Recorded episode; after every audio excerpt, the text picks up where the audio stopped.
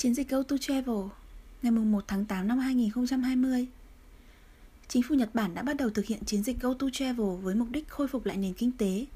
Đại dịch Covid-19 đã khiến cho nhiều ngành dịch vụ nhà hàng, du lịch rơi vào tình trạng điêu đứng.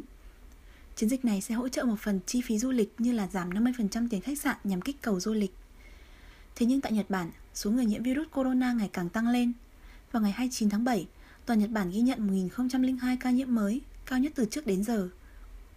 Tokyo có số người nhiễm cao nên chính phủ đã đưa ra quyết định rằng những người sống ở Tokyo hoặc đi du lịch Tokyo không nằm trong đối tượng được hưởng ưu đãi của chiến dịch này. Thị trưởng của các tỉnh thành phố như Tokyo, Osaka, Aichi đang kêu gọi người dân cố gắng hạn chế đi lại. Jishuku Về ý nghĩa của từ Jishuku, chúng tôi đã giới thiệu trong chương 7 trên kênh youtube của Living in Japan TV.